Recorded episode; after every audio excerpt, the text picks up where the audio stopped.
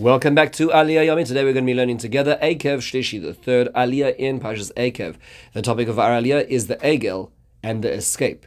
Our, uh, our Aliyah is 26 psukim long and runs from Perek Tes, Pasuk Dalatu Chav Tes. The main, uh, the, the, summary of the Aliyah, and then we'll take a look at some points to ponder, is Moshe tells them not to say in your hearts that because it was in your merit that you got that, that, that Hashem conquered the nation. So already we see this as a step forward from the last Aliyah. The last Aliyah was where people thought that, that it was their strength which brought them into the land. Now they're recognizing it's Hashem's strength, but they're saying we deserved Hashem to do this to, for us. So he says, it's not because of you. I Hashem performed these miracles despite you, because you are a stiff-necked nation. I'm kishay oref. You need to remember that it's because uh, that you angered Hashem all the way through the desert from the time Hashem took you out of Egypt until this day. Even at Chorev, at, that's the name for Sinai, you angered Hashem almost to the point of destruction. Moshe describes how he went, he went up to the, the mountain to receive the luchos, the tablets, and he remained there for 40 years and, and 40 nights, and, he, and Hashem gave him the luchos, which were written by the, the hand of Hashem, the finger of Hashem, and, uh, and wrote down all the teachings that happened on the day of Matan Torah. And at the end of 40 days, Hashem told, told me to go down the mountain because the people had sinned. And Hashem, Hashem tells Moshe they're an Amikashe Oref, they're a stiff necked nation. He will destroy them, wipe them out to make the nation, Moshe into a great nation. Moshe at this point descends and sees the nation of Israel sitting with the golden calf. He grabs the tablets and he broke, broke them in front of the people and he prostrated himself in front of Hashem 40 days and 40 nights without food or water. And at this point, Moshe was really scared. He prayed for Hashem to, for, for Hashem to release the nation. Hashem actually did listen. Hashem wanted to destroy Aaron as well. Moshe prayed on his behalf. Then Moshe Rabbeinu took the egel, ground it into ashes, put it into the river, and fed it to the people. And Moshe describes other points in time when the nation of Israel were to sin as well. At Tavera, at Masa, at Kiras he describes how he made the people uh, made, made, the people made Hashem unhappy, and that's why Moshe Rabbeinu prays for them forty days and forty nights to avert destruction. He pleaded with Hashem because otherwise the nations would say, "Look, Hashem doesn't have the strength to bring them into the land of Israel," and that's that's why Hashem should save them. They are your people, they are your inheritance. Hakadosh Baruch Hu save them, and that's what Moshe Rabbeinu says. What is interesting is a few basic points to ponder on this aliyah is what does it mean this Am Kasher of the stiff-necked nation, which is mentioned twice in our aliyah.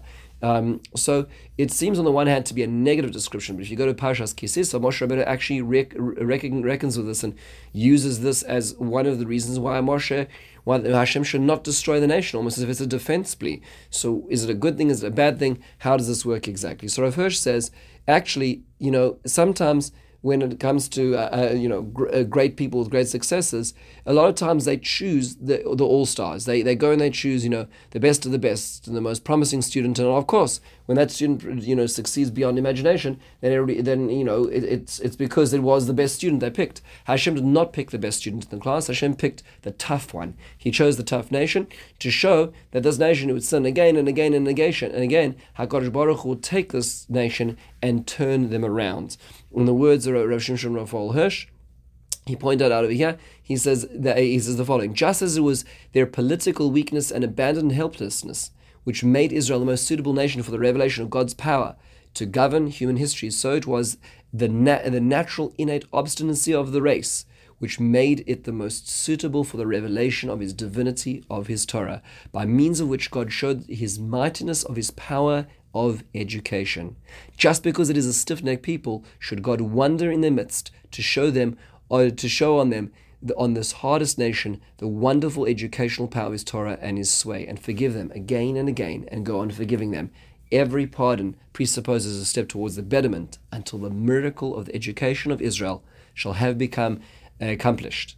So this is a really beautiful perspective on understanding them. So Hashem chose them specifically because they are stubborn, and that turnaround is going to be what is the Torah is able to do, to, to achieve. Reminds me of the story a friend of mine told me that they were in Israel and they were on a bus, and uh, the bus was going down a very steep hill. There was a hairpin turn at the very bottom of the of, of the street, and there was a car parked in a way that you could not drive the bus around.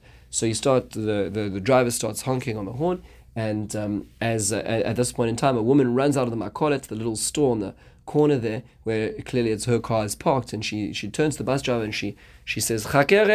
She says, "Wait a moment," and she goes back in to finish her purchases and then comes out and drives the car. And the, the bus driver mutters under his breath, "Oh, I'm kasher oref. What a stubborn people." Yeah, the Jews of Jews have their have their moments, but the Kotzker Rebbe explains there's no such thing as a negative attribute. Everything has a flip side, a positive a- a- aspect to it.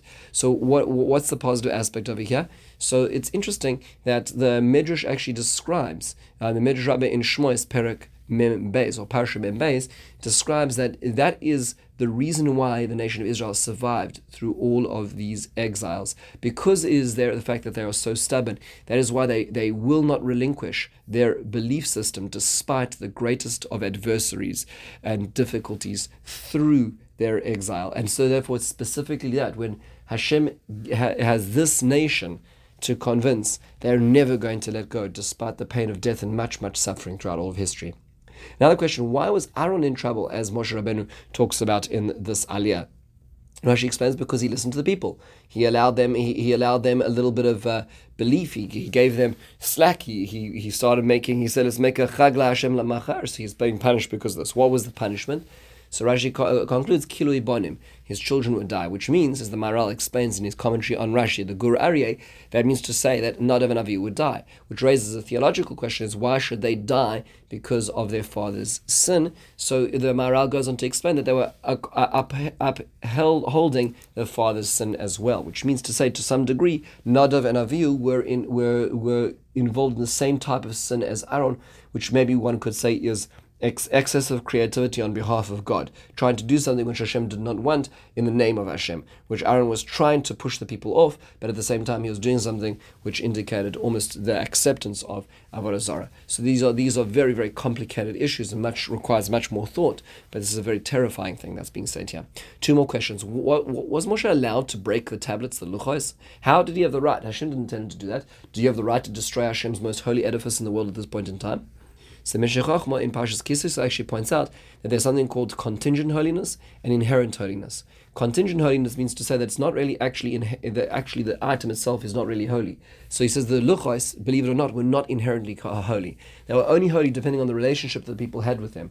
And when that relationship was emptied, that means to say that the people were clearly not drinking the Kool Aid. They weren't believing in what it was was said on these luchas because they were dancing around the egel, then the holiness actually uh, disapparated. It, it left the luchas, leaving them behind, says the Meshech Chochma Ramesh Simcha as really just nivlei cheres. It was simply uh, empty stones with no content, and they fell from his hands because they were just empty marble and therefore they fell to the ground and smashed. They're a very good lesson to think about in terms of, you know, what's really holy. Are our shuls really holy, or is it contingent upon our actions in those shuls and how much holiness is left if we don't treat them that way as well? That's a question which really should beg us to think a lot more.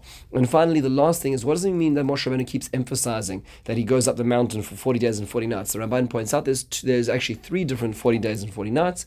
There's the 40 days and 40 nights of getting the luchos, and the second one is averting destruction, and the third one is receiving the Yud Gimel Midas Rachamim, the 13 attributes of Rachamim.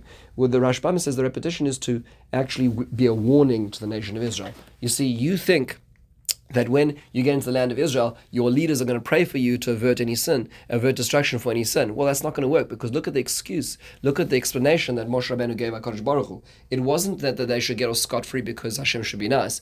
It was because what would the nations of the world say if the, if if the, Hashem did not bring them into the land of Israel? Well, what happens when they're in the land of Israel? That excuse, that rationale, no longer exists. So says the Rashbam, Moshe Rabbeinu is warning them. This protection agency and this insurance plan is not going to be extending to the land of Israel. So you're going to have to work yourselves out before you get in. And that's what the warning is. That's why this is a futuristic point rather than simply a historical pattern. With this, we conclude the Aliyah and move on to Revi'i tomorrow. Have a wonderful and meaningful day.